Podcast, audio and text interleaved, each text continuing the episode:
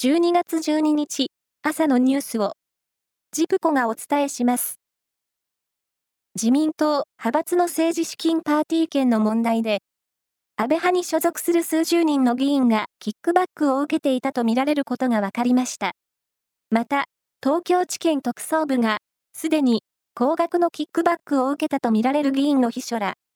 少なくとも10人以上に対し任意の事情聴取を進めていることも判明しました。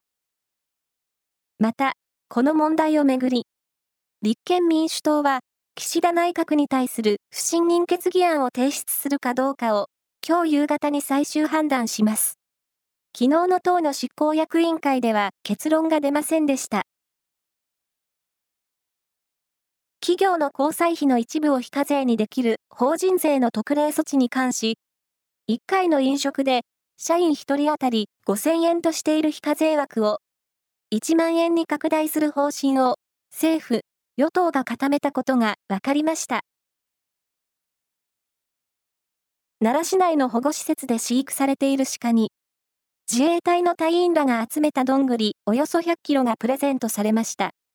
奈良市の航空自衛隊奈良基地では、3年前から基地内で集めたどんぐりを奈良公園内の鹿保護施設に届けています。今年も30人ほどの隊員が昼休みを利用してどんぐりを拾い、集まったどんぐりおよそ100キロが昨日鹿にプレゼントされました。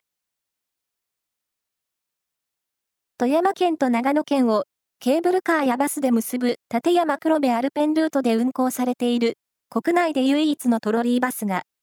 来年12月1日で廃止される見通しとなりました。これは、運営する富山市の立山黒部観光が発表したもので、交換が必要な部品の調達が困難になったためとしています。カナダで行われたフェンシング男子エペのワールドカップの団体で、世界ランキング6位の日本が今年の世界選手権を制したイタリアを破って優勝を果たしました。メンバーで愛知県あま市出身の加納幸喜選手は、これでパリオリンピックに大きく近づけたと思う。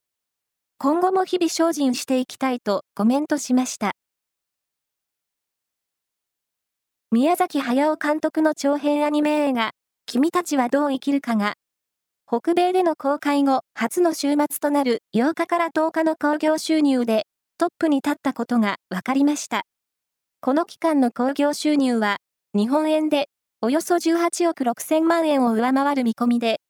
アメリカのメディアによりますと、原作がないオリジナルアニメ作品がトップになるのは初めてです。以上です。